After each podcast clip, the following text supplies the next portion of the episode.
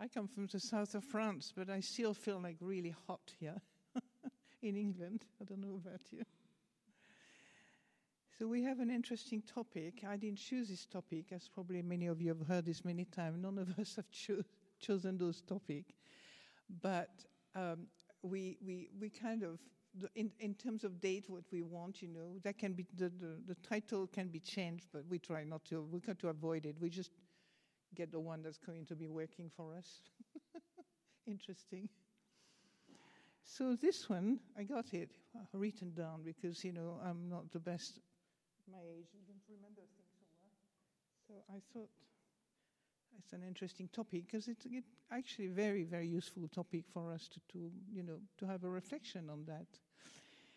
And it says, how can living, you know, in a kind of uh, worrying or wearing, I try to get the accent right, and a chaotic, you know, world, um, you know, be useful to for undertaking the path I managed to get it right. That's great. And so, this is a very interesting topic because for me, I, am more intuitive. So I, even if just reading this, I get a lot of things coming my way. you know what I mean. So I had to look at it in a different kind of um, fashion.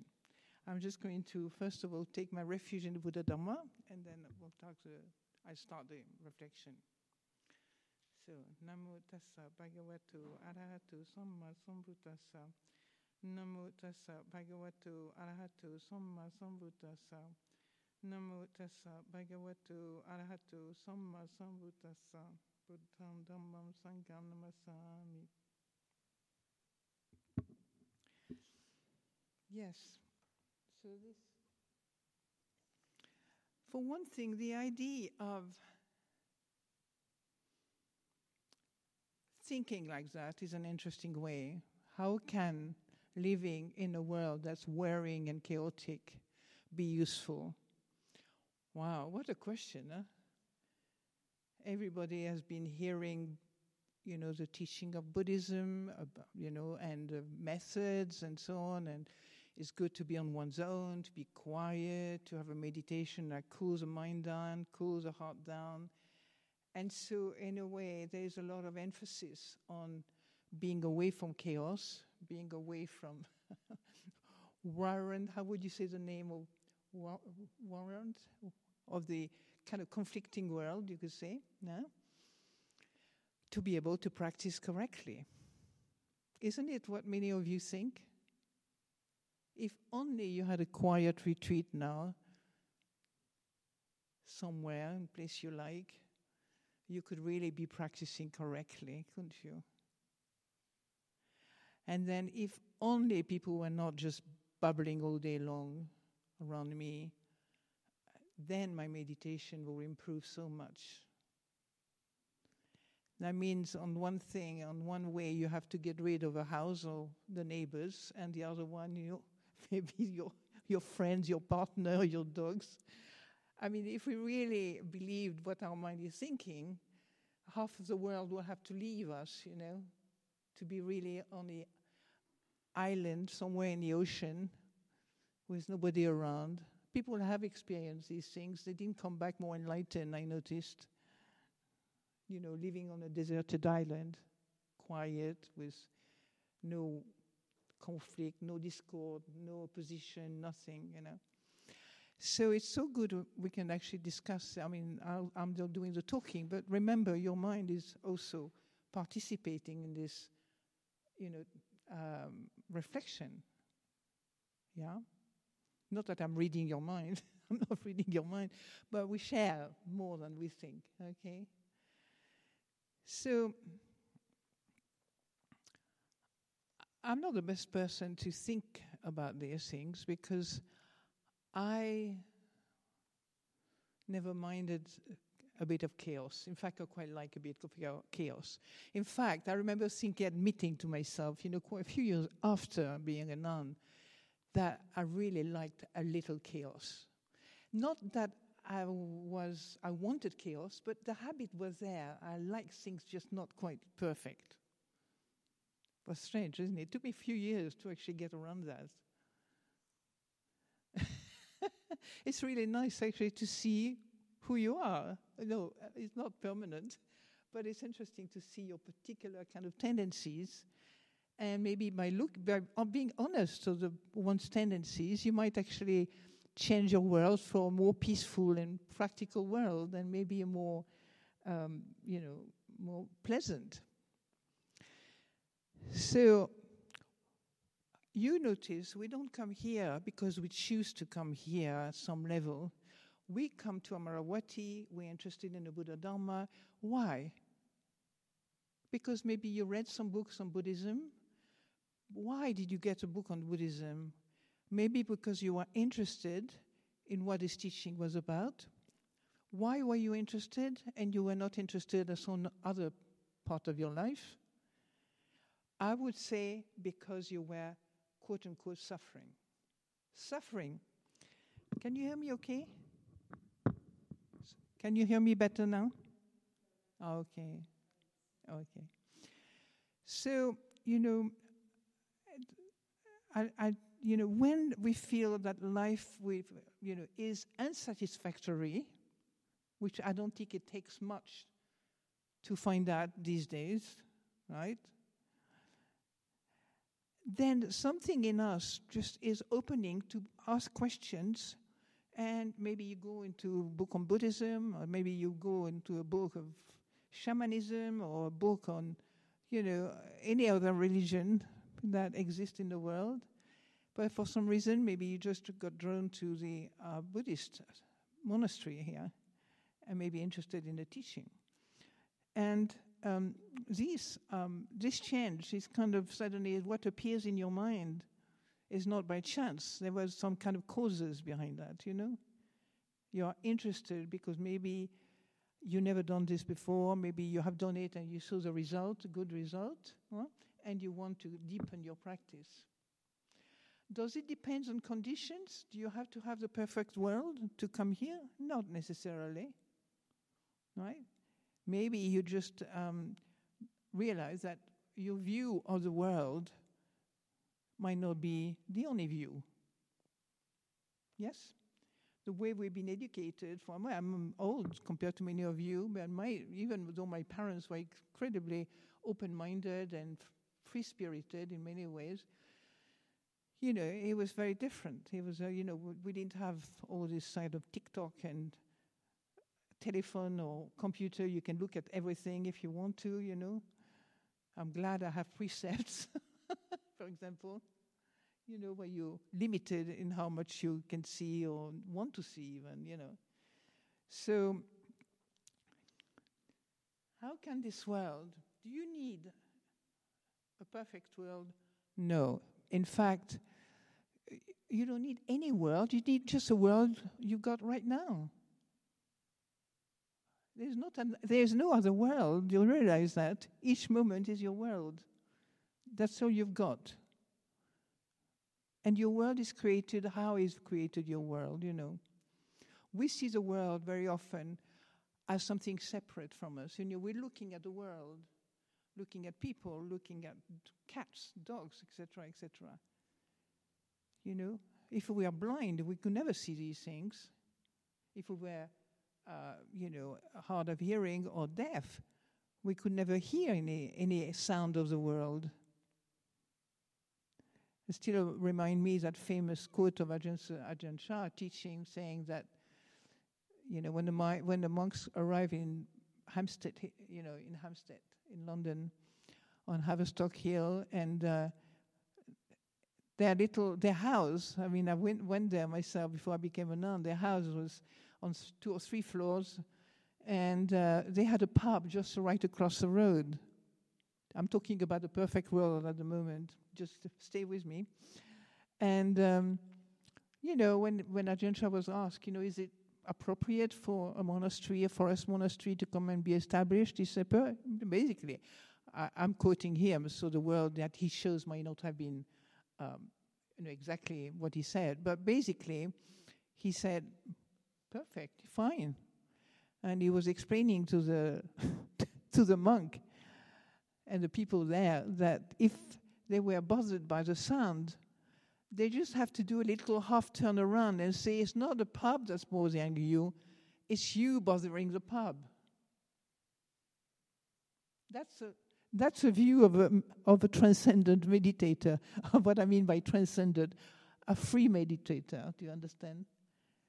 Now, I'm taking you to the practice like this because many of us, we have six senses, okay? Eyes, ears, nose, tongue, body, and yeah, I think that's enough nose. ears, yeah, I think I've covered. And we tend to think that, um, you know, for some reason, to make you really happy and comfortable, unless you want to listen to loud noise and speedy stuff, you might think that you want calm, don't you? You want silence, you want. But the world is not going to die because you want peace. Your world is not going to die because you just want peace. and that's the, behind all that desire to have it the way I want, is that you want all the things you don't want to die, to, to, to disappear somewhere else. Some people divorce, other people, you know, run away. Other people just, you know, just pretend they don't, you know, they don't, they're not doing what they are doing, you know. They, oh no, no, no, I'm fine, absolutely fine, but they're absolutely raging inside and want hope that the neighbors could really shut up or go somewhere else, preferably. Yeah? You notice that? Is that just me? Not now. I mean, I, no, I have. I'm here to tell you you can improve. Otherwise, I wouldn't be talking on on microphone. No, it does change. A bit in the way that Ajahn said, you know, in a, a, a bit in a way that you have probably already experimented yourself. You experimented, I'm sure, the time when a sound is absolutely killing you, an external sound, and within 20 minutes of not doing anything, you're just mindful of it, you don't even hear it anymore. Haven't you had this experience? Yes? It's interesting eh, how these senses seem to be very, very uh, absolutely solid, you know, and permanent, and they're going to, you know, kill you if they carry on. And then you just say mindfully, God, you shut up. No, that's listening to you. Do you understand? You're not. This is listening to the thinking mind, which is one of the uh. You know, you have the body, you have the feeling, you have uh, you are made of these four, five aggregates: body, and then feeling, and then perception, and then you have mental formations, and then you have sense consciousness. Right, the, the six sense consciousness, including consciousness itself. And so, you know, when you when you have six senses and you read the books on Buddhism, you might think, I really have to go to, you know, as far as I can on the, you know, on an island somewhere in the middle of the Pacific. Otherwise, I will never get that silence. But the Buddha is not talking about changing the world outside. He's actually asking you to look inside what is it that creates this noise? Have you ever asked yourself? What is it that creates the feeling of being upset, annoyed, you know, disturbed? Don't worry, I'm French, so I'm very direct and very kind of.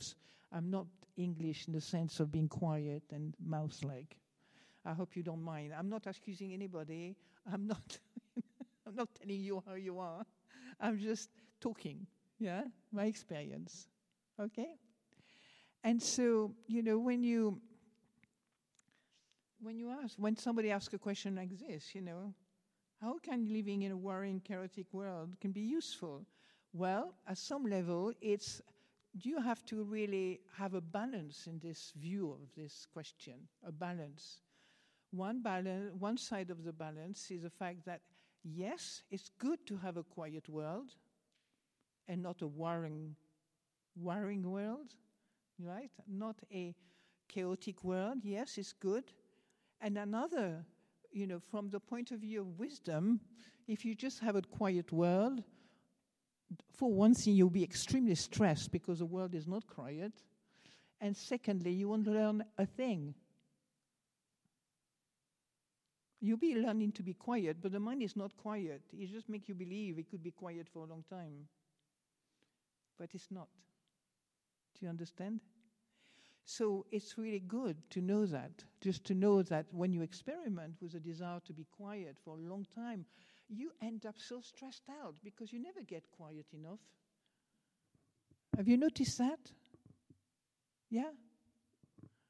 Why? Because we are not at peace with the mind as it is. Even when people want to go into the jhanas, deep concentration, and all that sort of thing, okay? When you go to Thailand, where I was, you know, for a few years, you know, the, my, as a teacher I know, they, they, they don't, you know, instruct, instruct you to, to force anything in the mind, just to follow nature. If you want a quiet mind, just don't cling to your thought, don't cling to anything that goes through it, you know, and eventually something in that mind has understood. I don't know how he does it, you know, but at some point, when you stop being identified, um, you stop being um, attached to what goes on in your mind, naturally it comes down. You know, the mind gets agitated because you agitate it. Either you agitate it or what comes up is agitated. You follow? You know, maybe you worry about something, you have the right to worry. Maybe you have a lot of problems, a lot of difficulties, you can't sort out your life. Maybe you're frightened, maybe you're anguished by things. So many things that give you the right to be, you know, in that state of mind. You don't have to kill, excuse me, inverted comma. You don't have to destroy the, your personality because it's not the perfect one that you hope you would have. We're not here to develop personality, by the way. Right? No, the personality is the ego. And I just been into writing an article for a magazine, you know, asking me to write something because they heard the teaching that I got from Ajahn Sumedho. That's my view is given by the teaching and the practice that I did through the guidance of Ajahn Sumedho. The ego is not a problem. That's all you've got to that's all you've got to be enlightened. Remember that. So you, you don't have to cling to the ego. The ego is just a thought attached to whole stories, probably lifetime after lifetimes, you know. We don't go into past life. I don't go into past life or things like that. But, you know, it's, it's our story, the ego. My story from birth. Let's start from birth, you know. And that story is conditioned, is, you know, is you are, we are attached to, you know, we, are, we cling to, we, uh, we think it's, that's what, who we are. So many things is attached to this ego. So we're not here to, you know, to make the personality better. In case you, are, you were on this path, you can forget about it. The, the ego is just a, a very kind friend that can help you. Well, you, it can become a friend if you stop clinging to it and receive it as it is. That's something I, I, I want often to let you know if you can actually look at yourself, this is the, the aim of meditation in a vipassana practice, if you really, uh, you can, you're capable of looking at this very unsatisfactory self. Unsatisfactory according to who? It's according to the amount of pain that you receive from it, you know. When you're happy, it's satisfactory, it's satisfactory isn't it? We, nobody, nobody's complain, is going to complain from a, a sort of happy self. this is called a happy moment. With dancing, singing, having a good time, and so on and so on. But that's not against being a good Buddhist. We all kind of dance, and I mean, I can't dance anymore, but I can't just sing and no, I can't sing anymore. Sorry, but chant and so on, you know. But what do we do? You know, we get deluded we, de- go, we go into a distorted road where we start going down a road of not wanting what we have to look at. So,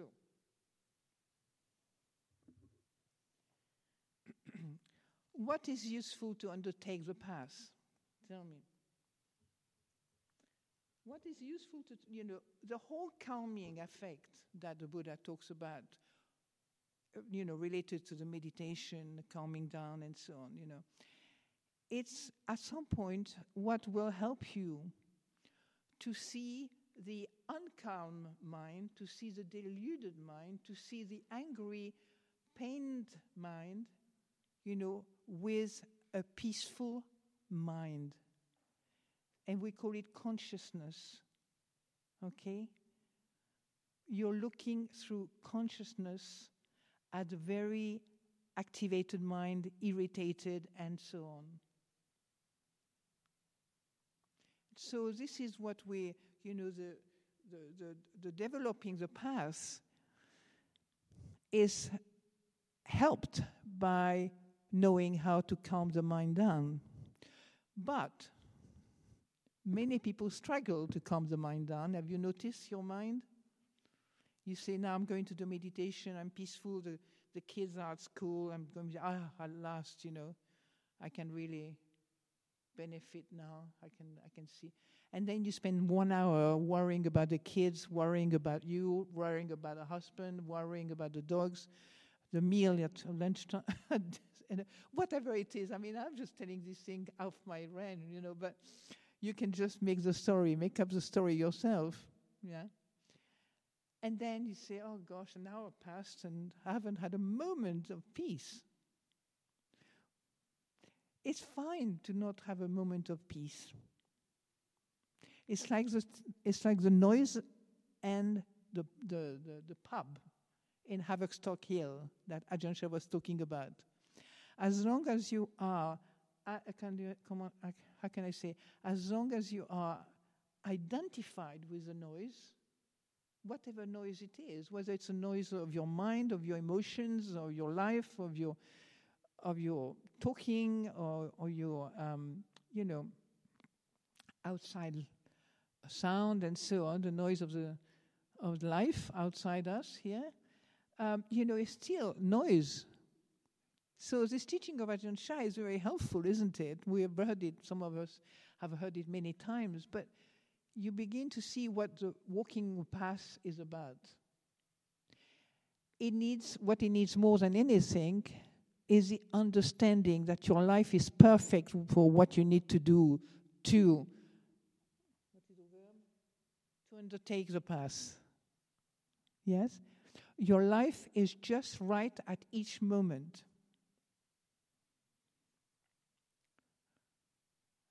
Did you hear that?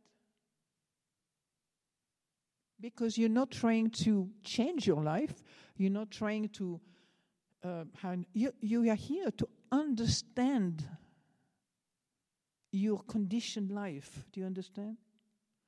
You are here to understand the way it is right now. As long as you keep having that desire that I want to have a little mini Buddha inside and manifest, so maybe by the end of the meditation, you may look like a little Buddha Rupa.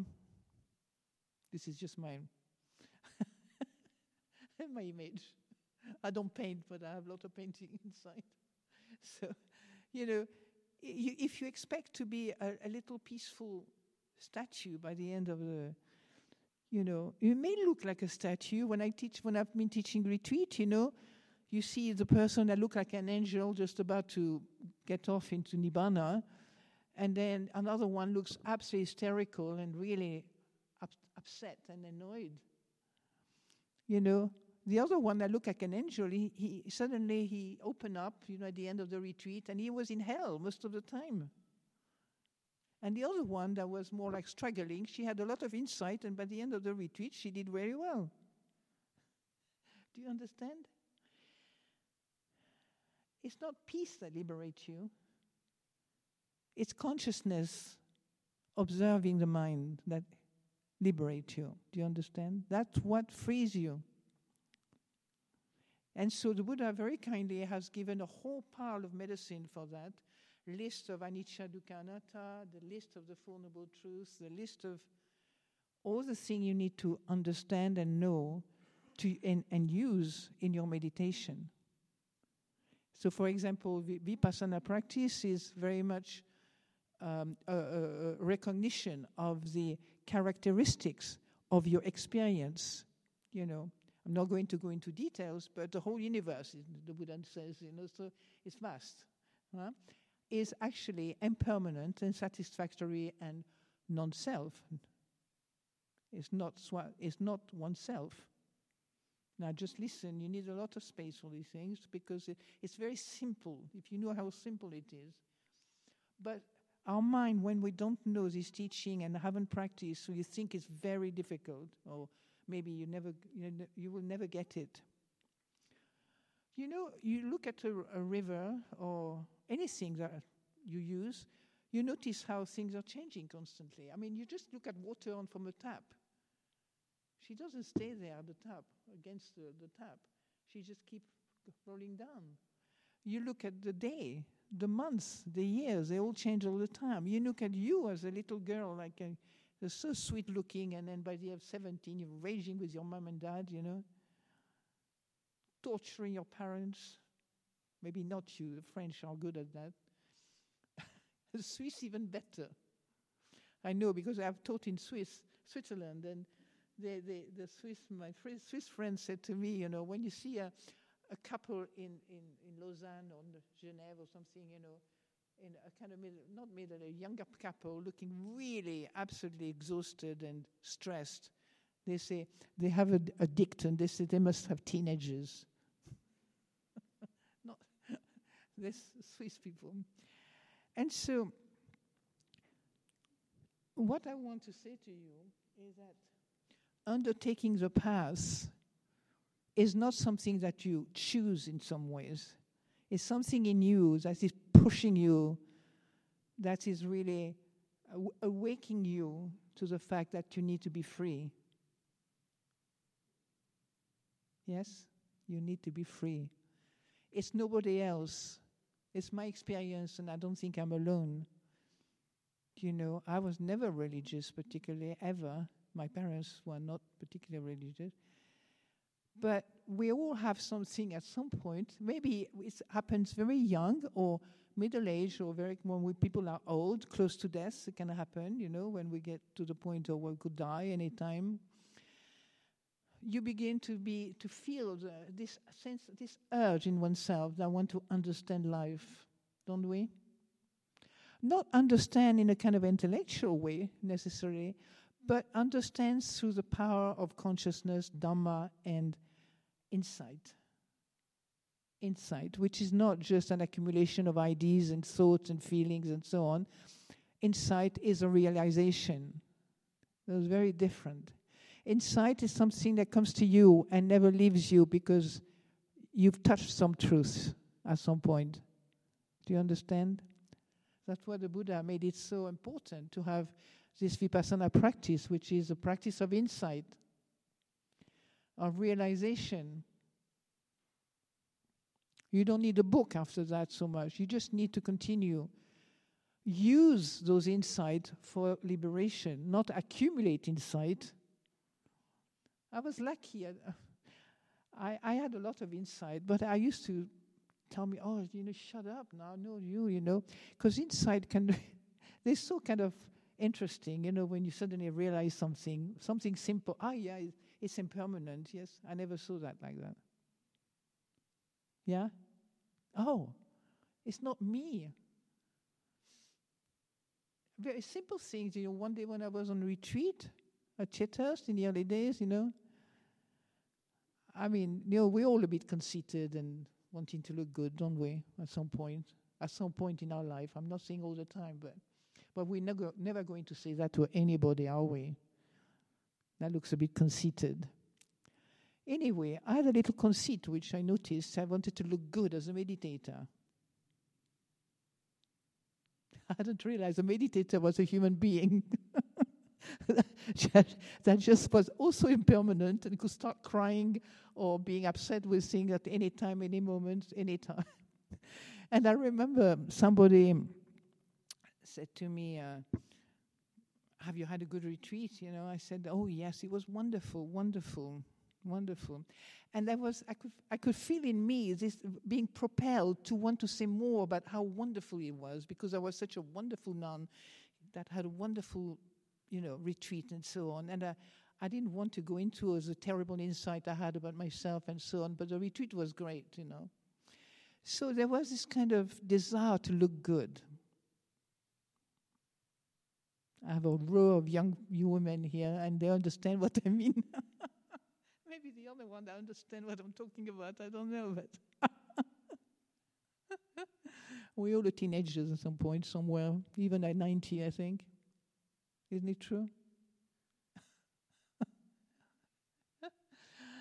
and so I'm not 90, by the way. and so, you know, I'm really interested in for you to have right view because that's really the most important part. This right view. And for many people, it's hard to know because the whole world of me is so busy trying to hold itself attached to you, so busy to keep on looking the part, so busy to, you know, pretend that all your problem is the story of somebody else, right? So busy to, to all, you know, into all kind of project to keep, to stay in place. You, you know, people will lie, will criticize people all the time. It's their fault. I'm, t- you know, you have people telling me I'm terrible, I'm awful, and, I, and then, you know, not long afterwards they go and criticize somebody else. You know, it's your fault if I feel like this, or if I do that, or if I, you know.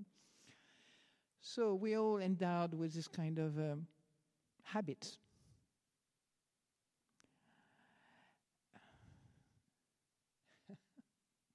I laugh because, in a way, I've done my practice for 40 years, you know, so I felt, gosh, you know, I can't see even a teeny bit of what I, I, what would be interested also for you, not as a kind of, how do you say, how do you say that, how, as a, mega successful kind of, you know, UP, UP. But what I said to the nuns ma- many times, they're not here anymore. I said, one thing I can teach you is how, how what to do when you're a nun. not what to do, but not what to do. Do you understand? All the mistakes you make, all the tr- trouble you get, all the misery you receive, and so on, and how to deal with this kind of thing. Isn't it life? Is like that outside too? No? Just a monastery? Everywhere, I think, isn't it? That's life. You think because you come here, you're going to have an easy time? You must be joking. Absolutely not. And it's not others who give you an easy, a, a difficult time. It's you realize that you are gi- yourself giving yourself a difficult time. And that is really, if you, if you sit with this, you stay with it quiet, you begin to see, I am free. I can do what I want with me. I'm free. I don't, I don't depend on others when you can see this. Isn't it wonderful? I don't depend on others. This is what Ajahn Sumedho, this is a freedom he gave me when I went to Chitta the first time. In a different story, but I tell you because it's worthwhile.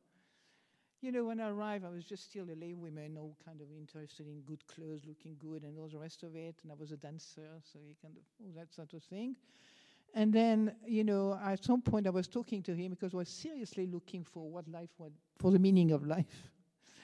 and then, so I, I, I, you know, I said to him, um, I'm, I'm feeling so good in the world now. I'm really, I don't, re- I done a retreat with him. I'm feeling so great. You know, I feel the world is just challenged, and I love the challenges. So I felt really good. And I was quite emphatic about, uh, emphatic about it, you know. The, la- the, the world is challenging, like this one here. You know, world is chaotic and, you know, Warren, war, war, war, Warren, what? Warren? No, Warren. Anyway, conflicted. I, really, I just have to say, at war or conflicted. And he said to me, kind of very quiet, we've been talking for quite a while at Chithurst, first time I was going there. And he had known me before other sort of situation. And so, you know, he said, you know, what Ajahn Sumedho accent, yeah. Yes, I can't really imitate the American accent, unfortunately, but I, I was better when I was younger, but now it's not so good. So he said, well, depends, you know. It dep- no, it, it didn't say depends. It's something like it's a matter, uh, you know, of knowing where the world is. When he said the world is, that's an insight that came to me straight away, bang, like a flash, you know, like a, like a lightning flash. I realized at that moment, I just give you the story because it's how insight comes, you know. Don't expect them to come from your thinking. Do you know? So suddenly, immediately, I felt the world doesn't exist outside. It, I was still my mind, you know, but it's here. My mind is not there. There's nothing to do with my mind here. It's here. Okay? And I felt so free. That was the first time I experienced that feeling. You know? Really deep. I mean, it went very deeply. And uh, I said, Oh, I was always thinking, what can I do to have a better life? What should I do? How can I live? Blah, blah, blah. You know, and there were so many things coming up. I'd already been married. I didn't want to be married again. So that can cut a lot of problems. And then you know, was a very nice person, by the way. and so uh, no, no, it needed, it does, it did not need any repeat. so, um, you know, there was nothing uh, attracting me in the world particularly. And I said, what can I do? What can I do? I was fed up with dancing, you know, a bit. And then when he said that, it's interesting. It's like a lightning of freedom came. It's like it didn't matter anymore what I did. It's difficult to transmit it, really. It's like I choose what I do, and it didn't matter what it was, as long as it was something that I liked and was good. You know, was good. I was already into ethic. ethic.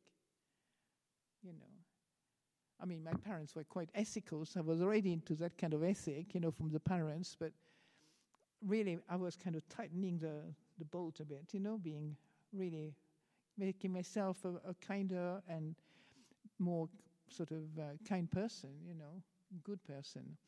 And so, yeah, I, I cannot say more than that, you know. That's what you get sometimes in meditation. You get this kind of insight. Don't look for them, because if you look for them, you don't get them. Because why? Because the desire for them is blocking the way. Do you understand? Yeah? It's blocking the way. So sometimes when I speak with some people, I realize that the thing that blocking the way is more serious than I think for me now. You know, it's not blocking the way for me. I'm happy to rest in consciousness peacefully, and it's, you know, it's not a big deal. I'm not frightened. But for many people, emptiness is quite frightening. Do you know? It's quite scary because you think the mind may be dead or useless or he has disappeared.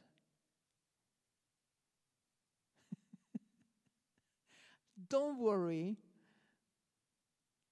The mind doesn't need you to come back. It doesn't need you to come back.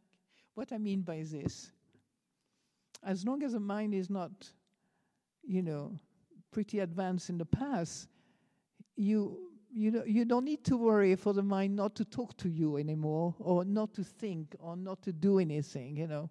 You don't need to worry about that. That's his passion, you know.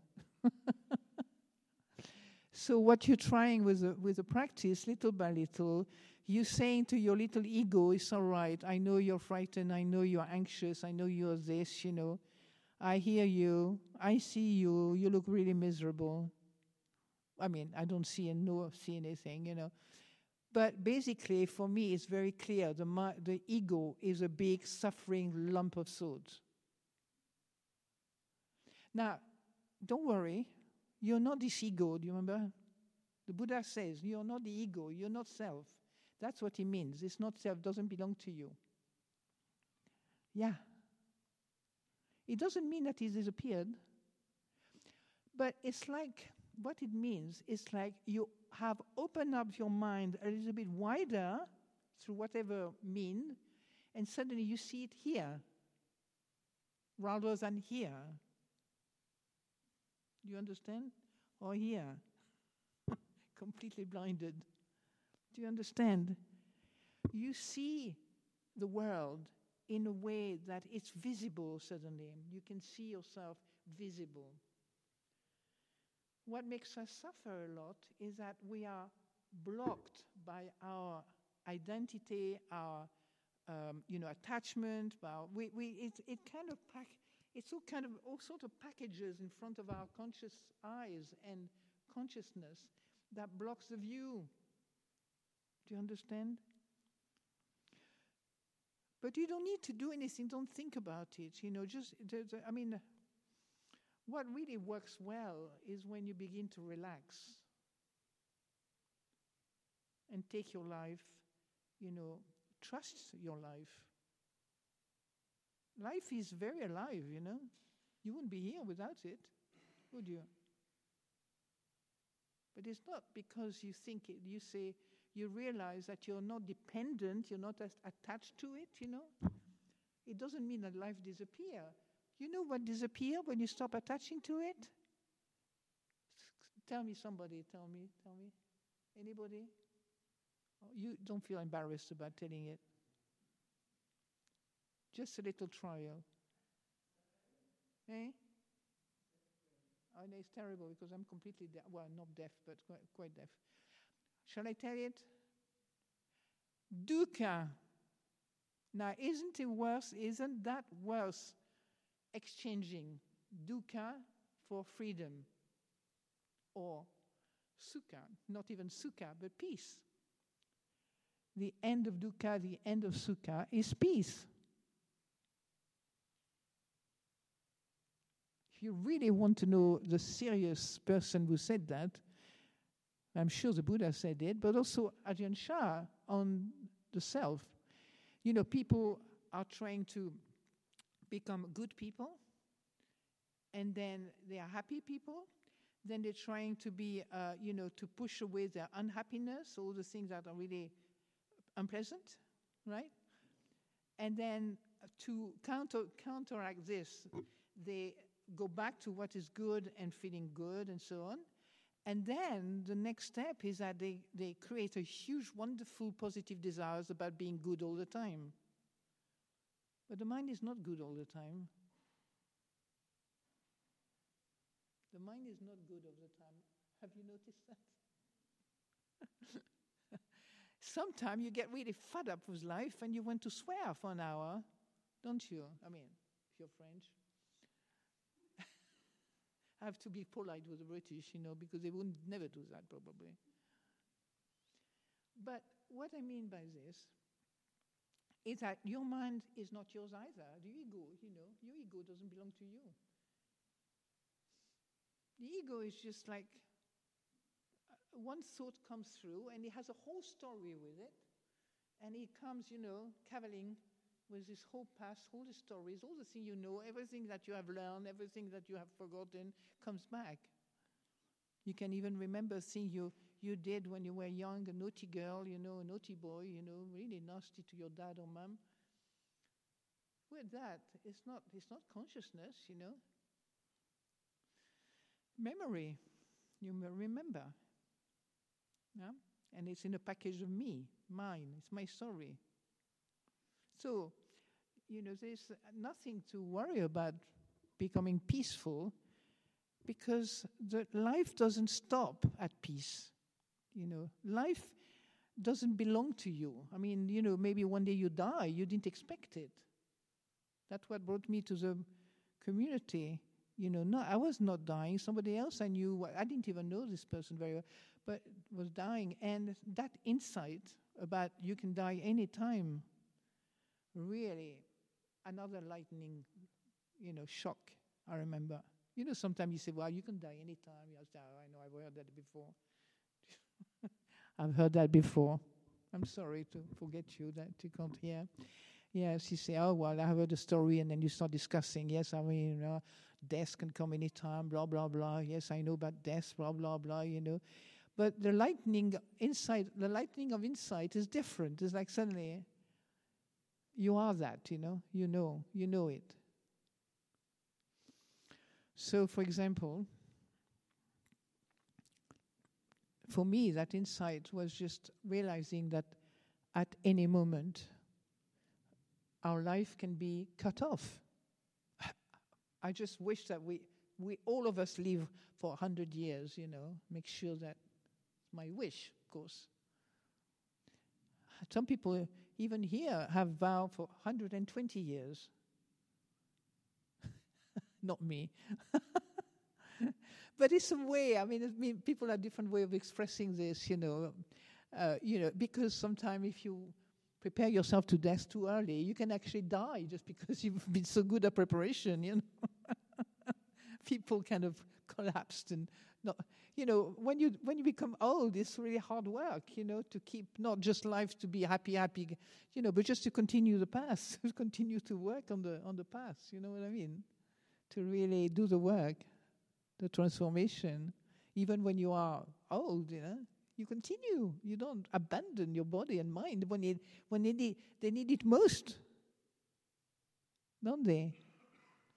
And not only that, but if you really want to have a good a good aging period, you know, make sure your mindfulness is really strong. Not concentration, remember? You need concentration to be mindful also. They go together. But on the path, you know, you have energy, concentration, and mindfulness. That's the three the three parts of the path, the end. I mean, it's, it's, kind of, they're not the end. They, they could be in circle, they could be in any form, but on, in as a list, you know, they, they come, you know, they mention at the end of the path. But this is why maybe you need to be even more dependent on that which is the most beautiful part of this human being, which is consciousness, awareness, the transformative power of your life. Yeah? What can transform? And I, I've seen it so often, I have no doubt. You don't feel very good. Just, you know, just make sure you're very mindful of not feeling very good. I know for some people it doesn't work because, yeah, it takes, you know, the path is not easy in the sense that if you put too much concentration in one thing, it becomes bigger. It can become bigger. Do you understand? So I said to somebody, uh, I think he's maybe even here, I don't know, but I, I said to someone, no, isn't Uh, yeah, I was just checking the time. I said to someone, just, you know, um, put your attention on the pain you have here. And then, because that will help you, that it will help the, um, the pain to disintegrate, you know, the, the, the actual co- uh, consciousness has a way of emptying your experience of solidity. Do you understand? They stop things stop being solid and imaginary, imag- in a kind of imaginary way, um, you know, solid and permanent. It's quite extraordinary. You you'd have to experiment with that. And I know, I mean, I talk from a place in myself which is not so you know, caught up in being frightened about things or things. But I know there's a lot of fear in all of us. I worked a lot with fear myself. So I'm not frightened by fear, which is my insight. fear was not a problem. It's just being frightened of fear when they come. Do you understand? So that insight was no, no, fear is not a problem. It's just a thought in the mind. But when you're frightened of being frightened, that's what makes you, give you a lot of pain, a lot of difficulty. The anticipation of this. Yeah? And there are many reasons for being frightened. Don't worry. There's a lot of, you know, wise reason. You, you need to go. It's so I want to tell you from here. I'm completely deaf, but uh, I thought I'd give the talk until a bit. Yeah, usually it's about an hour talk, isn't it? Uh, you can talk over there. I can't hear you. For one thing, you might need a Where is the? I think no, no. uh, Where you could. That's it. And you speak loud, loud, loud for me, even to the microphone. Thank you, uh, Ajahn Sundara, for this Come talk. here. Come here. Thank you for this talk. Oh, I'm so sorry. I can't hear everything you say. Oh. It's getting worse. Yeah. Thank you very much for the talk. Yeah. And can you repeat the sentence with the awareness and the solidity? Repeat the sentence. Oh, God, I can't hear a thing. Hang on a sec. Oh, Oh. I've got my hearing aid. Sorry. Never mind. I can hear. I can hear a bit. Solidity, Solidity, yeah, awareness. and awareness. Yeah. Solidity and awareness. Oh. Thank you. Yes, of course.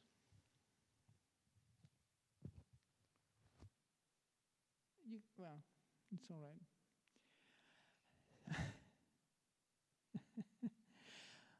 well, it's funny because I, I, I just written something on, on a similar topic.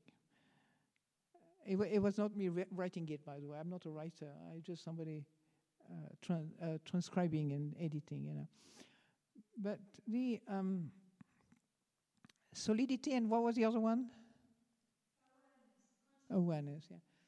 Well, awareness is like your, it's like the, the eyes that is so big you can't see it. You never see awareness. You know, it's something you begin to notice when you pay attention to it. And when we talk of the whole schools of mindfulness that we have throughout the world nowadays, you know, it's all about consciousness, but they call it awareness, you know, sati, sampajanya, awareness and wisdom. But consciousness is a more, how can I say, you notice consciousness when you you see clearly when the mind is caught up with your attachment and free from attachment. Okay? Do you understand? As long as your mind is caught up with attachment, in a way, it's like being stuck on a pile of butter, you know. Quite like butter. Yeah? But once, through your practice of vipassana, you begin to um, learn how to unglue yourself from the mind attachment, from attachment. You begin to see that your mind is stuck on something. Now, this is my image, which may not work for you, I don't know. But the reason why we, are, we, we suffer in this life because of attachment. The reason why we suffer because of our identification, identity with the mind and body. The reason why we suffer is because we are uh, persuaded for a long time, we're sure that what I see, what I feel, what I hear is mine, is, is me. Now, you don't need, those words can be a bit scary because you think, well, who am I? It's just a word. Do you understand? If I say, this, uh, you know, I am not this person, well, I've said that for 40 years, you know, as a practice and so on. I mean, as a, not for 40 years, 24 hours a day, but what I mean, as a, you know, work when I was a younger nun, you know. And I never disappeared, I noticed, you know, I was still kind of, you know, kind of having a debate with somebody or, or you know, the, the personality doesn't die really. The personality is just your belief in words which do not fit reality anymore. Can you hear that? This is important. The ego is a, is, is a sad story in some ways. Now, talk to your ego nicely because it's sensitive. It just doesn't have a problem, the ego. You have a problem with the ego, especially when you become a Buddhist. Even worse. Ego should not exist. It should be dead a long time ago. With all the practice I've done, what am I doing here anyway? All this practice, and I still do naughty things and unkind things and so on. You know, it's not the way it works. Leave your ego alone, but train it when it does some naughty things, you know, that's all. Or unkind or selfish, or, you know, when it's selfish, when it's nasty, or whatever. The ego, in my last transcription that I did, I, I, I corrected, you know, I, I say, when you say, and I say, oh God, if this is for a French magazine, by the way, I was working on. I say, if I said that in England, I don't know what they would think. I say basically at the beginning, if you are negative about your ego, you know, I mean, I don't say that exactly.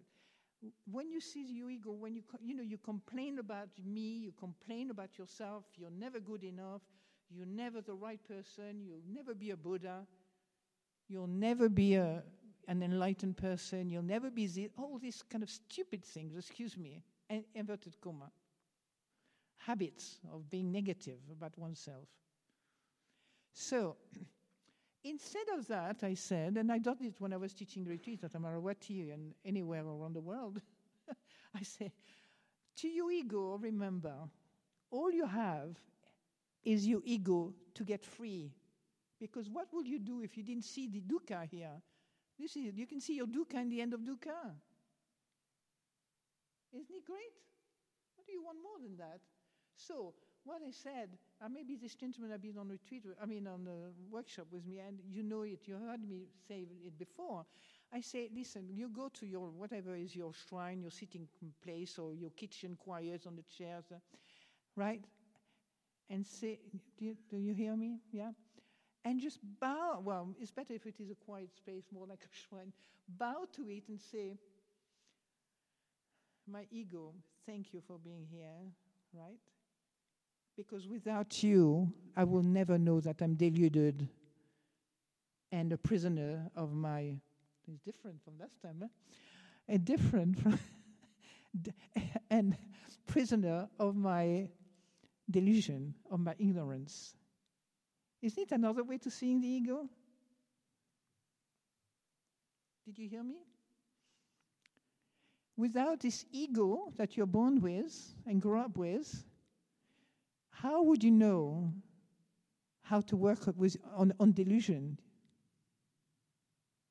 if you don't acknowledge it? Because that's the culprit of your suffering, of your delusion, of your ignorance, you know. But you can't blame the ego. That's all it can do. It's not impermanent. It's not like it's, it's solid. And I'm coming to the solidity, uh, my friend. right? And I, I say to them, just bow to them and say, thank you. Right? The ego is not a problem. It's you creating a problem about the ego. The ego is blind. so you need to help this entity there, what we call me.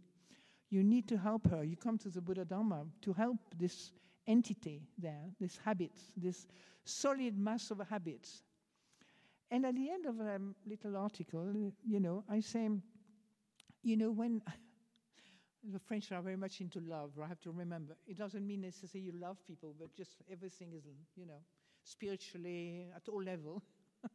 and then so I said, when you say to your ego, I love you, it's not that you agree with the ego, it's that you can finally see it as it is. Because as long as you react, you counter react, you battle, you hate, you, you judge, you criticize, your ego is still caught in a sea of massive waves and mud and stuff, you know. How can you see yourself if you're constantly saying, yeah, I'm not like You need to see it as it is. It's probably nicer than you think once you start stop criticizing it. And I'm not joking, I'm talking, talking to you about reality. And to respond to this lady, uh, to much, I know her very well. Um, to respond to you, I want to say that, um, you know, solidity is what happens when we take something seriously, but not in the wrong seriousness, not with, with effort, with wisdom, with kindness and so on. You take yourself seriously, and then everything hurts because if, if that self is too taken seriously, then whatever happened to it, you, you start panicking. If somebody say you are an idiot, and you think it's yours, oh my God, you know, I'll be, I'll do something. I'll see, you'll see a piece of my mind one day. I never did that again after 40 years ago. I say, I learned this from English into French, from French into English, and I really like that to, to give somebody a piece of my mind. but it's not a nice expression, really. Anyway, so everything become very solid when you stick, you take them seriously. You know, like me and mine, I am like that. Do you understand? That's a terrible thing. You can take yourself very seriously, but in a wise way. This is a noble eightfold path. You train your mind to become a, a kinder person, a more clear person, a more honest person, a more patient, benevolent. I mean, you, you know, mountain of good things if you can become. But wisdom doesn't mean that you should give up and let people do to you any old thing, you know. It's not that wisdom, that's not wisdom. And wisdom is the most important thing on the path. It's not mentioned, but it's the most important thing. Because all these mental states that you are mentioned in the, on the Noble Eightfold Path, in a way, is for you to use. Do you understand? It's like having a big pot of possibility, a big pressure, co- uh, sorry, pressure cooker. Well, you can say that pressure cooker to maintain all your medication. You know, some of them need a bit more heat, other cool down, other kind of slowing down a bit, you know. But instead of going to the medical, to the hospital, you can go just to Noble Eightfold Path. You have, you know, quite a lot of medicine in that list of the Noble Eightfold Path. You understand? So, if every time you attach to anything, it becomes very solid. Just to shorten it. Yeah. The less you attach to things, I'm sure you know this, you know that for many other experiences you've had. You know, when you lose your partner, or you know, you may cry for about a month, and then after that, oh my God, I'm so glad I did. Huh? Isn't it true? dog. I mean, I can go for everything. Anything you've lost. lost your job. Oh my God, my family is going to die. And, uh, and then suddenly you find something so much nicer. See, not only you get more healthy, but the whole family gets healthy because you feel so happy to have a different job that drove you nuts, you know. so never give up on life, remember. Open yourself to life. That's why most important. Trust it. So it's three o'clock now, over three. And, you know, I kind of followed the saying, but nobody ever followed quite exactly the, title because not, we're not even given it to, the, to, to us, you know. So. But in any case, it's all Dharma, yes? It's all practice. It's all about following the path. It's all about, you know, liberating one's mind. And, you know, what sometimes can be very difficult for people to understand is the fact that this path needs a lot of training. Do you understand? The path itself needs a training, like a pianist, like a, you know, it's like you, you're beginning to let go of this me. And you have to begin to start looking at me at a certain distance, with a certain distance. To be able to start, for example, um, you know, with the, um, I don't know, hmm, so, so many of them just with the thing that most people know mindfulness uh, practice and so on meditation you know. Meditation for example is what the tool one of the a very important tool that's going to help you.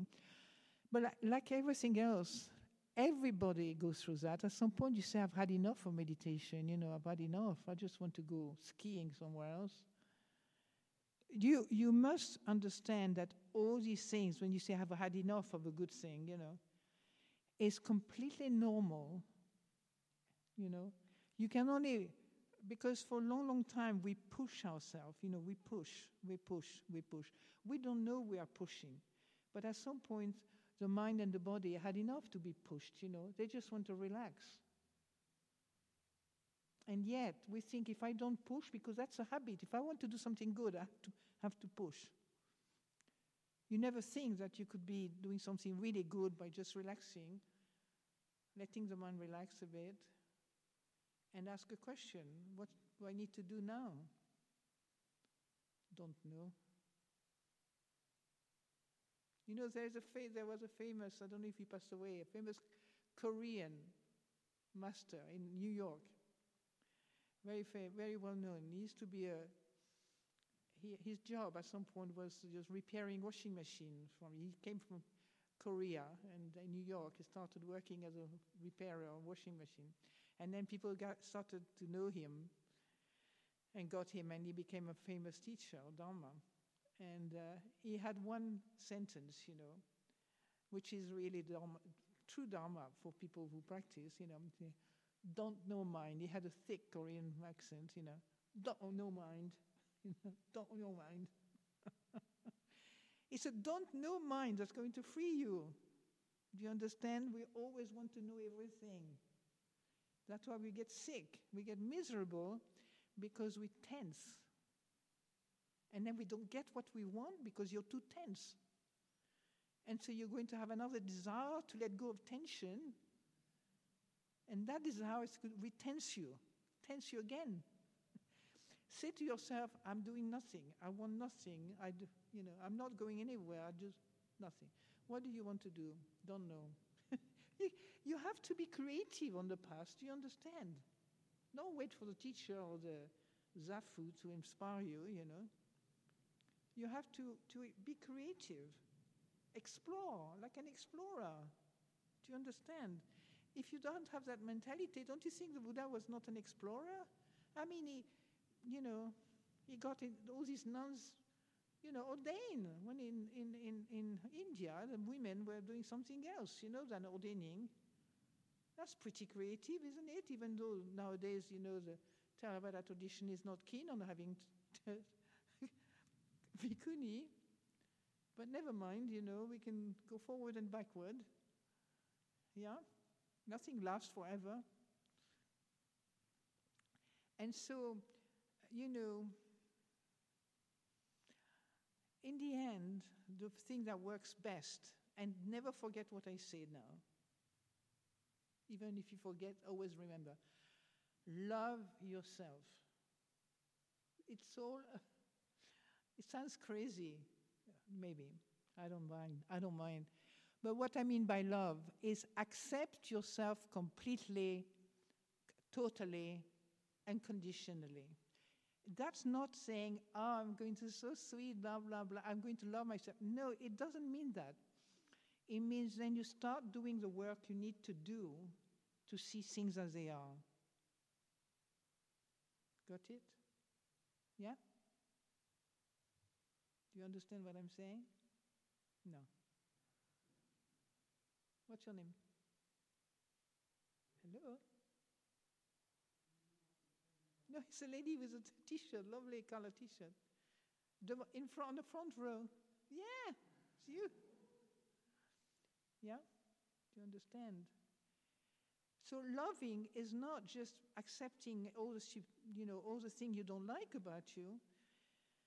I mean, it's not sorry, not agreeing with all the things you don't like in front of you or within your life, daily life. It's just being able to see clearly what you're struggling with. So don't make the difference between saying, I love you, you are an angel, my ego. You can do what you want. And then just stay there for a little while with me, that I can see you really well.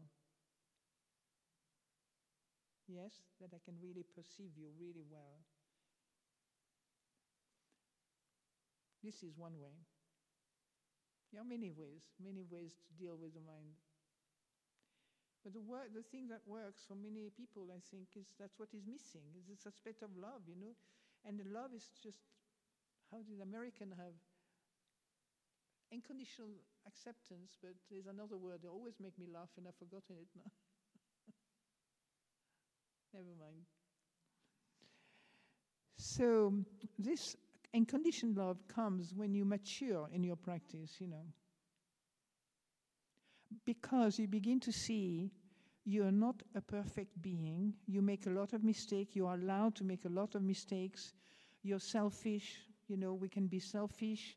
We can be stupid. We can be, you know, but when you walk the path, you are given many tools to start finding what is available to you. And the most precious thing is that the more you then disentangle yourself from this enormous tangle called me, what happens, right, is that it, it drops away and you feel so much better. You're not feeling worse, you feel so much better, feeling free when you let go.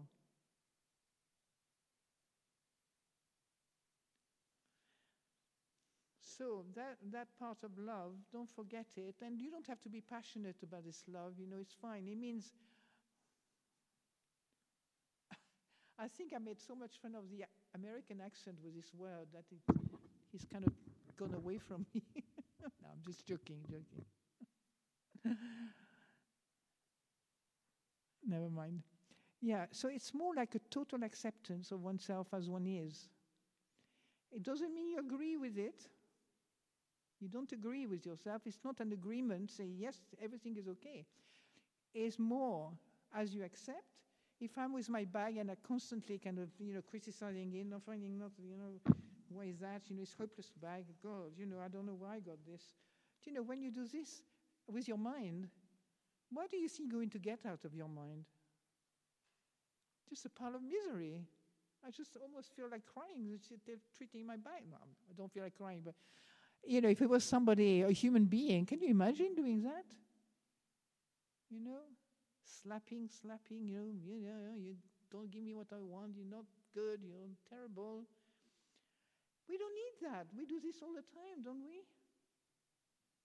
Not good enough. What we need is the effort, energy of effort.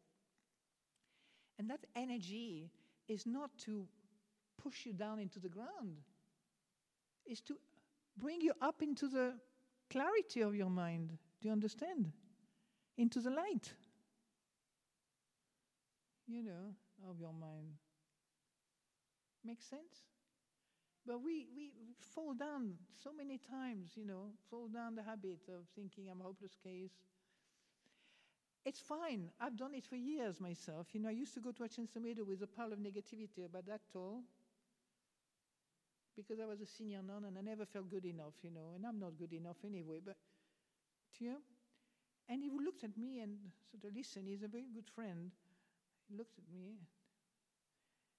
And then eventually, over the years, you know, several years down the road, uh, I, I remember, I remind people if I did the same now, uh, you know, that I did 20 years ago, I would say I'm actually a raging mad woman literally, I would be mad to do something like that. It's like wanting to, uh, you know, um, kind of uh, take poison, poison upon poison, if you continue to be negative upon yourself. Oh, I got the, the, the name in America radical, radical acceptance. Remember? I said I, would, I could not remember it. But um, we have, we, we are like that. We cannot deny this, you know. We need to see that maybe we, we, there's a period in our, in our life which is also conditioned by social custom, particularly in England. A well known teacher used to say, British always, not now, I think it's different now, but 40 years ago, used to say that um, British always uh, very apologize deeply, deeply for being alive. Did you hear me? Yeah? The, did you did you hear the lady uh, from England, English lady? I said British. Somebody said that British have a tendency to present themselves as being sorry for being alive. Is that true? No, not everybody, obviously. well, there was a view of somebody who knew people quite well, but yeah. So um, don't forget that. If you really want to be having a good life, for one thing, make sure that you know what hurts, you know? What hurts people, what hurts you. And if it hurts you, it probably is the same thing will hurt people. So I'm not going to keep you for too long. I mean, we have 45 minutes. if you want to have a break, don't you? Don't you have a break? I haven't done, I haven't done this Sunday talk for so long. I can't remember the time now anymore. But I think it was one hour, one hour and 15, no, no, 45 minutes or one hour and 40, 15 minutes break. That's, who came last Sunday? 15 minutes break, yeah? Yeah, so we can have maybe 15 minutes. Yeah. I'm sorry, it take you longer than I, than I planned. But 15 minutes break, that will give you, um, shall we say 10 minutes break? Is that okay? And then we'll come back. I mean, whoever wants to come back, come back. Yeah. I Apologize for my French accent. I didn't realize I had such a strong French accent, you know, because as you get older, you just don't care so much, you know. That's the trouble. Yeah, you're just kind of more relaxed, you know. It's like muscles are more floppy and so on. anyway, I hope I can edit this talk. so, um, if you want to come back, it's at uh, half past four. I know it's not very long, but we can see have, if some of you have questions or something that they want to clarify, you're very welcome. Yeah? Okay.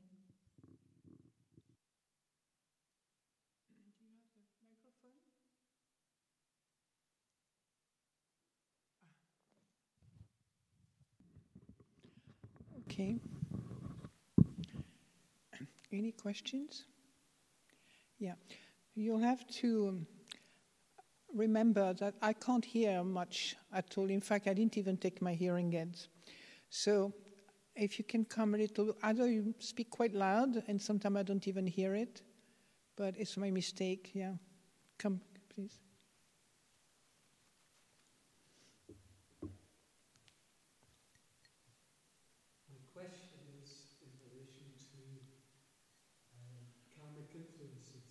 Letting go of self. Karmic, karmic influences. Yes. If, we accept that we create our own chaos, if we create our own chaos, and that is influenced by our actions, by our upbringing, and we accept the chaos as ours, where do karmic influences?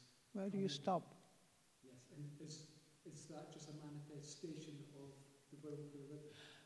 what kind of situation you have in mind, please? Can you come a little closer? Just what kind of? I mean, it's very abstract what you say to me. Okay, so negative uh, karmic influence. Yeah, this I understood. So, yeah. Uh, where we're suffering dukkha, and those uh, experiences are uh, caused by some sort of karmic influence, some uh, sort of suffering because of past. Of course, and past causes, yeah.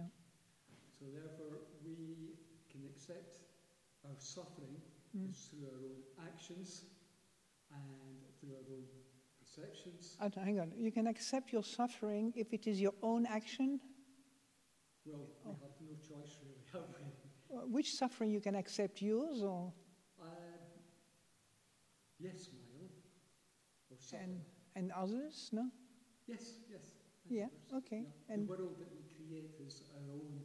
The world that we create is our own um, creation. Creation, mm-hmm. and so therefore all suffering is part of our own uh, making.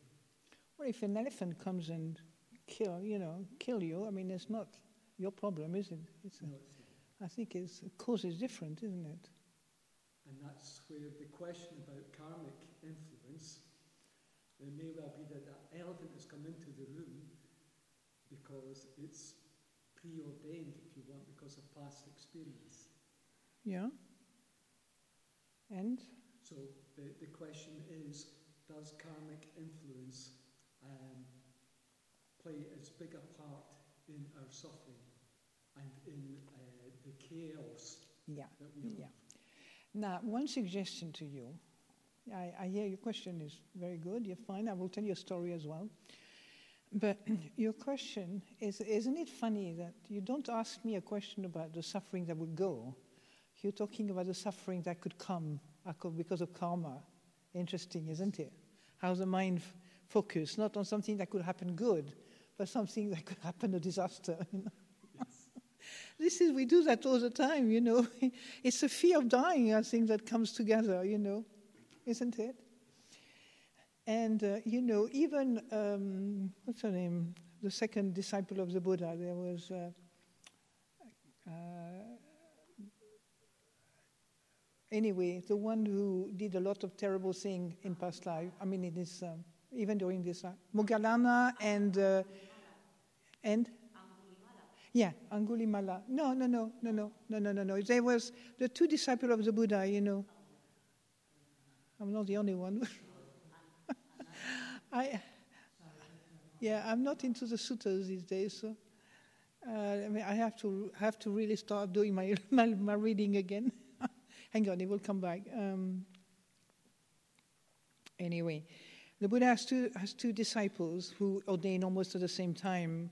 They were so impressed by one monk who was walking in the, on the pathway of the I don't know in India, and uh, he um, Moggallana Moggallana, not Angulimala, Moggallana, and the other one still kind of. Anyway, it was Moggallana that I wanted to talk to you about. Uh, Moggallana had also, you know, he was an arahant. And Moggallana, uh, because of his past karma, received a lot of stuff, you know. People used to throw things at him, and, you know, he could be hurt and so on. And the, the Buddha said, endure, Moggallana, endure is a thing but if he hadn't been, uh, you know, a kind of um, liberated man, you know, if he hadn't been, uh, yeah, beyond all that, um, he probably would have been chopped into pieces, you know.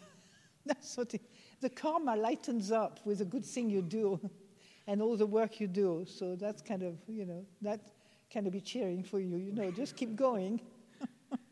Whatever comes, you might not, you know, you might not avoid it or but if it comes, I mean, I'm just speculation on my part. Don't believe me for a minute, you know.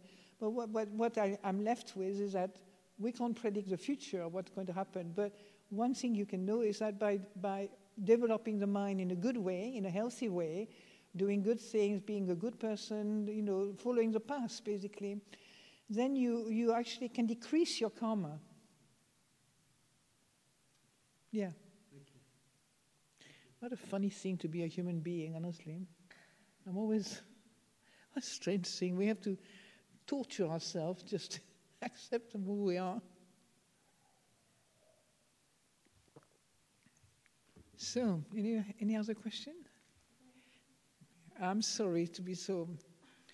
Don't worry, um, my hearing aids are going to get better. I mean, they're going to be Yeah, very eligible. so, this lady, right? Could you please? Hmm? Sorry. Could you please explain? Is it on? No. Eh? Yeah. Could you please explain the nature of negative demonic entities? Is it? Um, is it? Are they the energies of the mind or consciousness? Are they personal, inner, or can they attach from the outside? How to pacify them? Sorry, I'm just laughing because it's not fun, you know, it's not fun, but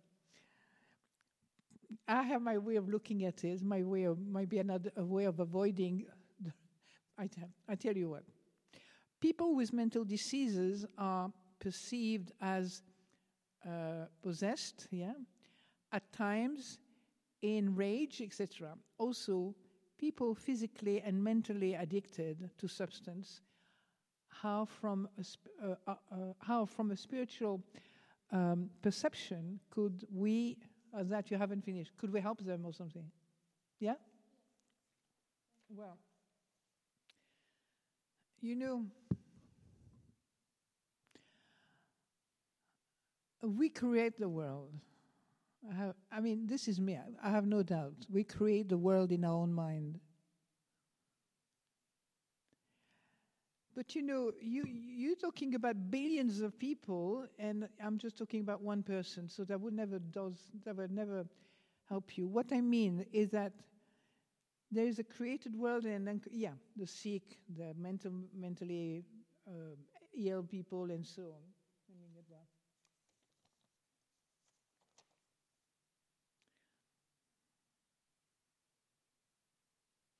Don't worry about consciousness, they are fine. You know, consciousness doesn't bother with consciousness, the uncreated. Nothing is there except wisdom, compassion, and good things, you know. Right? The entities that you're talking about, whether they're inside or outside, I have no idea. Do you understand? I haven't seen a ghost. You know, I was really so happy to see a ghost in Thailand in 1992. I was dying. Well, I did not know I was dying, you know, but I didn't sort of look for a ghost, you know. But I thought, with a sense of humor, you know, ghost, you know, I've never seen a ghost, you know. And then one night I was in, uh, you know, for the funeral of Ajahn Chah. I was where the few nuns went, and we were offered a kuti. And at about 12 o'clock at night, supposed to get up for four, you know. 12 o'clock at night, I hear a noise. And you know, me being me, I say, Great, a ghost, a ghost is coming. And I was really excited. I just thought, I never, well, I, am not frightened by ghosts, you know. But if I saw one that was, I don't know what I will do because I don't believe so much in ghosts, you know. I think we create it all. But I'm, i know that people really believe it, they exist, you know. Uh, you know, my mother saw things, you know, I mean, sort of entities or not very often. I mean, she's quite a normal person, but like many people will see things, you know, and think they are, I dun you know, they are people. Uh, I mean, I could think of ghosts, you know, today in my kuti. I was just washing my hands, and then I was later on, I was writing something for this, there, and I, I kept here several times. I,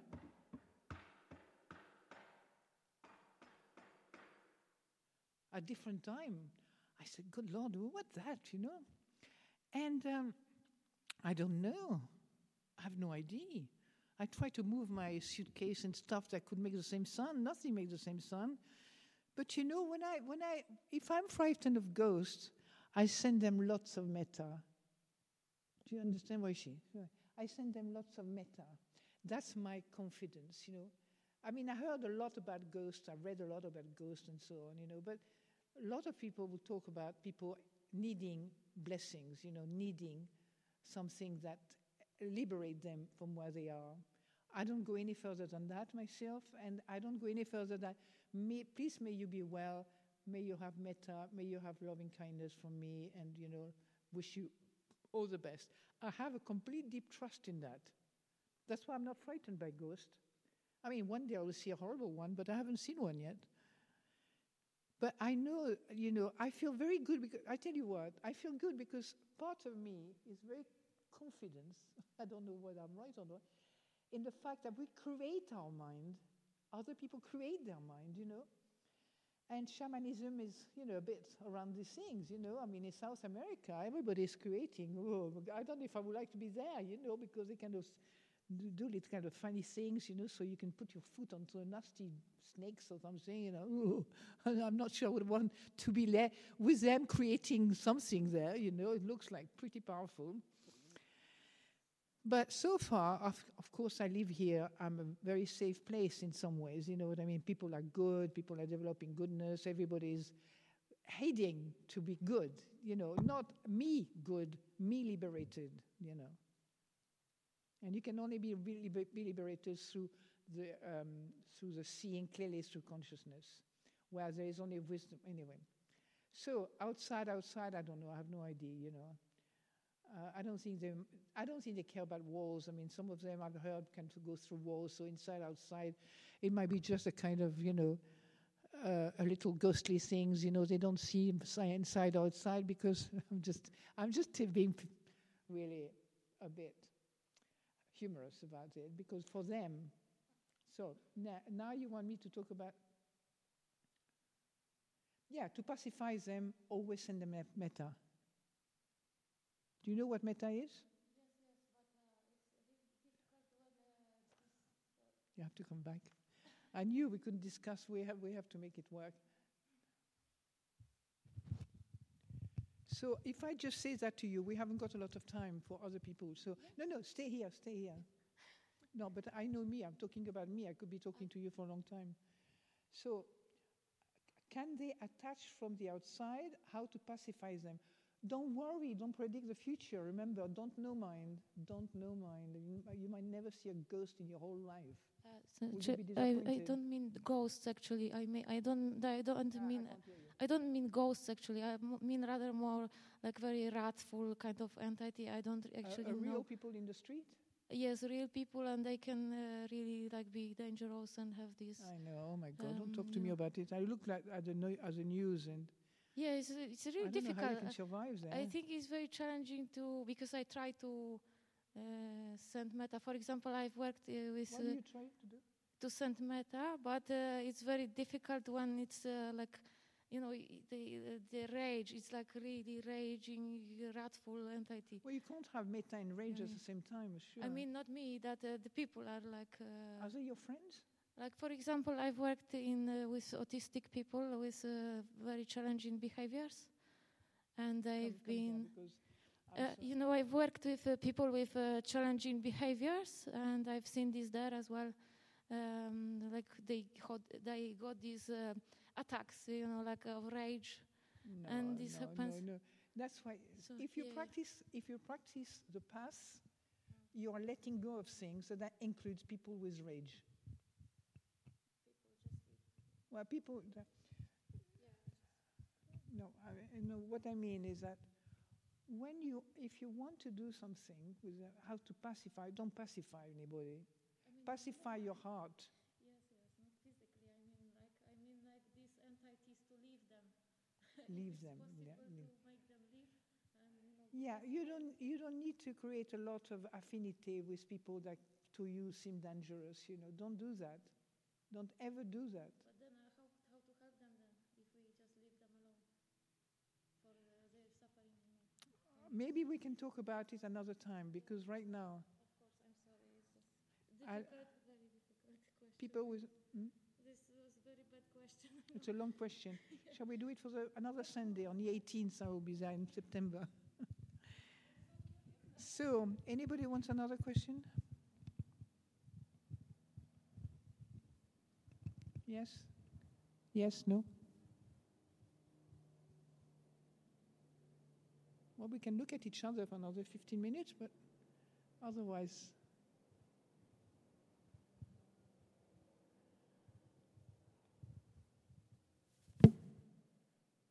Is there, you were, were you there at the first session? Yeah, you were there for the first session at three o'clock, t- two o'clock. Okay, you were very invisible. Can you hear me? Oh gosh, being young is fun, isn't it? Can hear everything. So, do you have any question? No. Anything you want to clarify?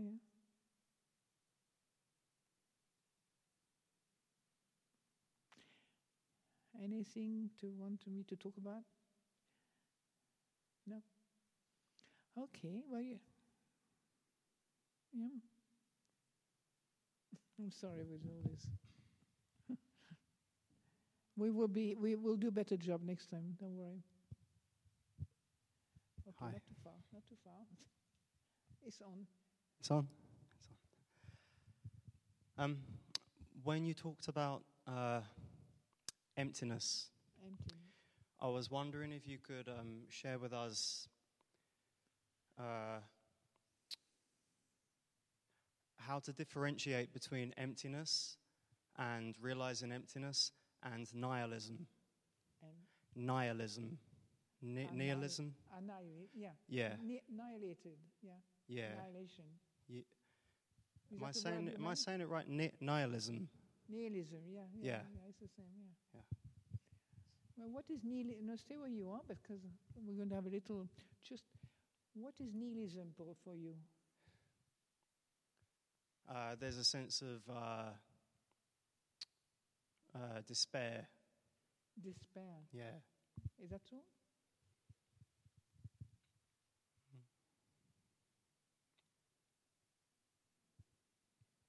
And darkness as well. But nihilism is, yeah. Do you know what the word means? No. no. Somebody can explain nihilism? Come from nothing, isn't it? Nothing. Nothing. What this gentleman says? Nihilism means uh, like something that's ni- nothing. Uh, nobody sort of study Greek, Latin, no? no.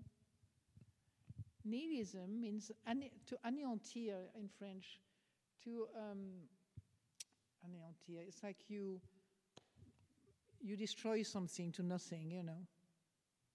Nihilism.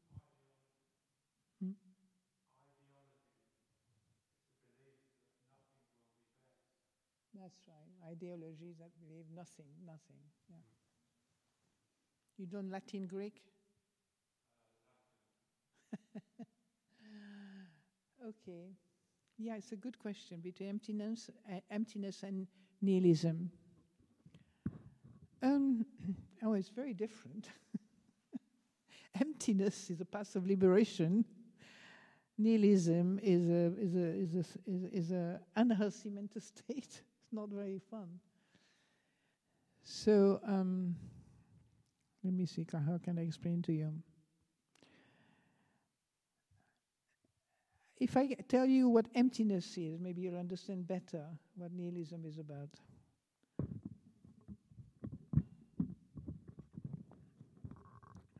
So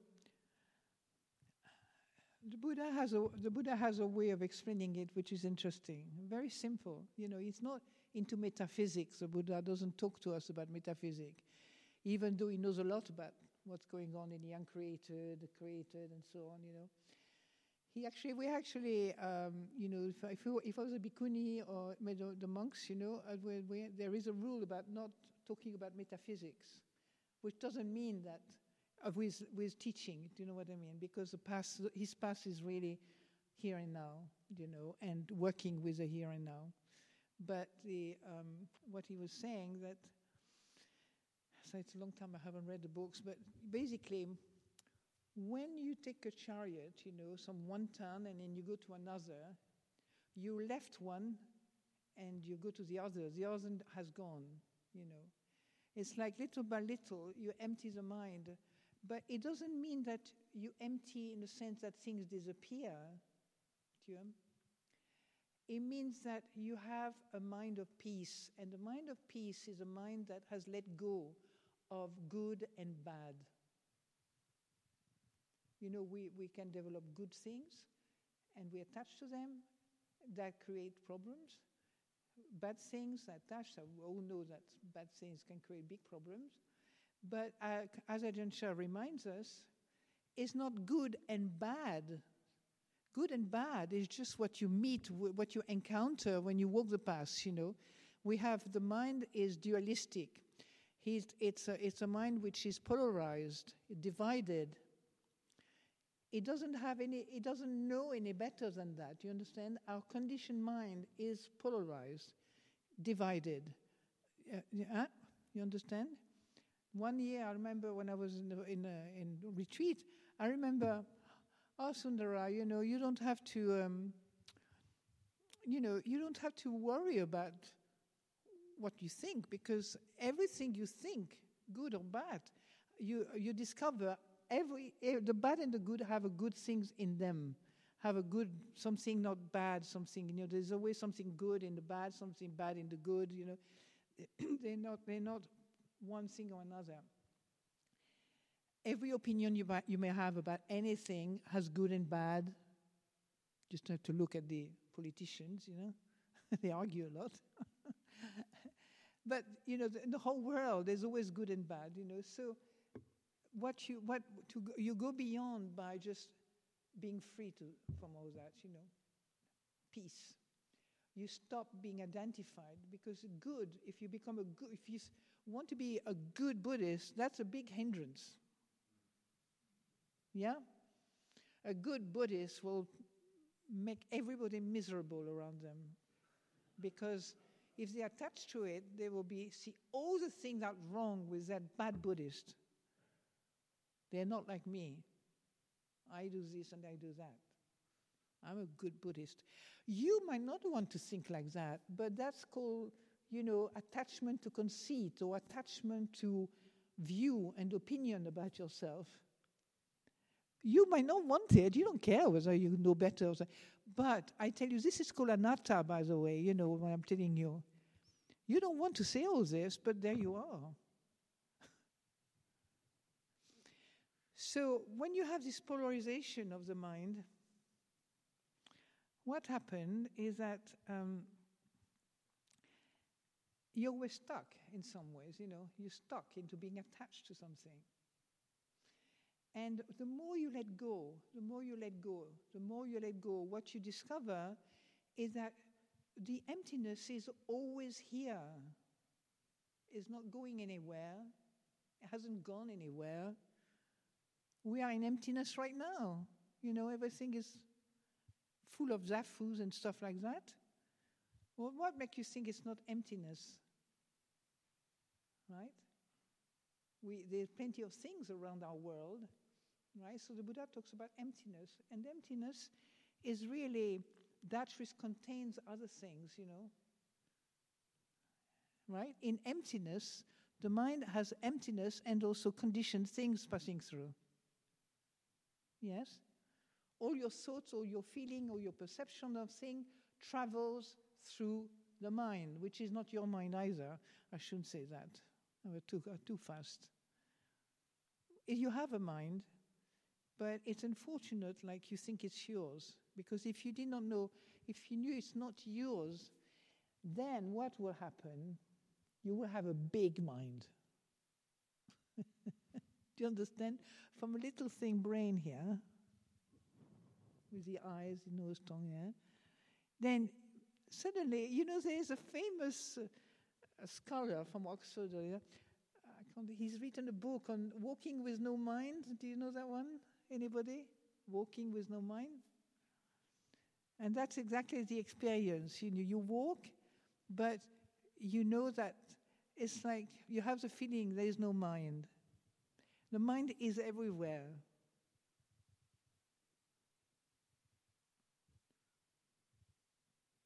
Do you understand? Ah, that's, oh, all of you are smiling. I mean, do you feel better now? yeah? Do you feel better?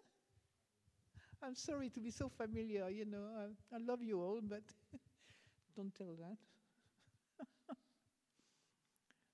Do you understand? So, the, the, you know, in a way, the work we had to do with the past is to kindly, gently, patiently, and clearly begin to unglue, unglue, stop identifying with this, identifying with that. So, you know, patient.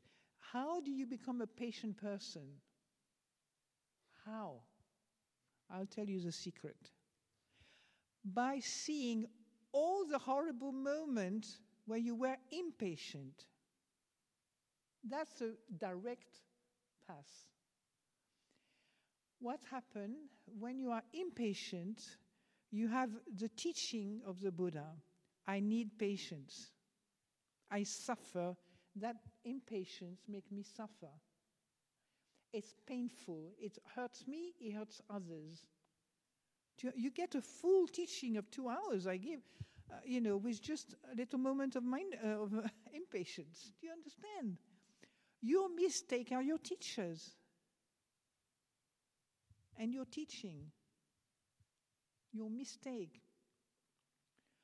If you want to know, if you're, uh, you know, if you want to know to, that you want to become a kind person, just notice very clearly anytime you are a nasty man or woman. Oh, wait, nasty, a little more, a little dose, a big dose, you know. Notice that and pay attention to the feeling you get when you are angry and upset and so because the ego gets hurt terribly. It takes itself terribly te- seriously. That's why it hurts all the time. You know, it's not a thought, just an old thought, an old funny thought. The ego has taken himself very seriously. And when you take yourself very seriously, then you become somebody important. And you don't want anybody to put their feet on your feet. Right? Go and read a book of Ajahn Sumedho called, uh, um, you know, Don't Take Your Life So Seriously. So personally, it's the same thing, you know. Do you understand? I've forgotten now. With you, is that does that make some sense with this empty mind? I think so. Okay, so. well, shall we do an experience? keep it, keep it. You can pass it on eventually. Keep it now because maybe we have something to talk about. Oh, go and sit. That's fine. Go and sit.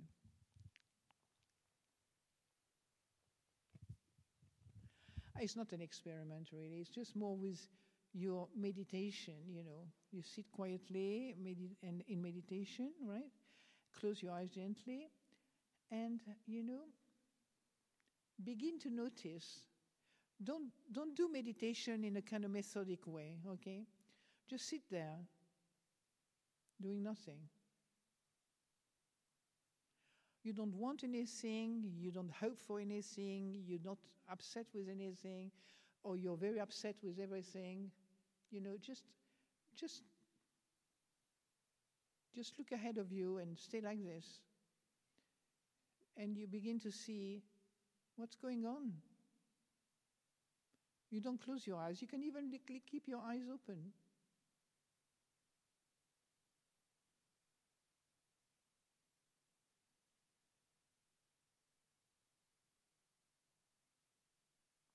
Doing, doing nothing, and yeah, my cozy, going nothing, being, being nobody and going nowhere.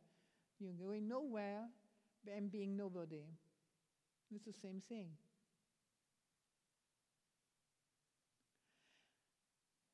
And you know that's two expression to points to the empty mind.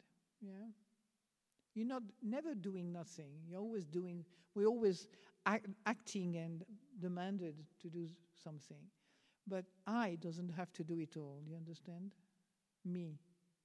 It's done by the fact that conscious, the mind knows what to do. It doesn't need an I. You have a knowledge beyond I.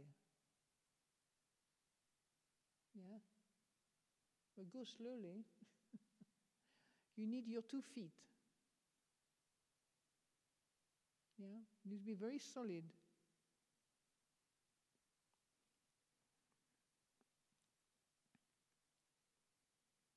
Because if you believe you have no I, you go crazy. Do you understand? It's not a matter of thinking you have an I or not. I comes when it's necessary and doesn't come when I forget about the time. You see, I, my memory, see, oh, gosh, it's 10 past 4, need to go.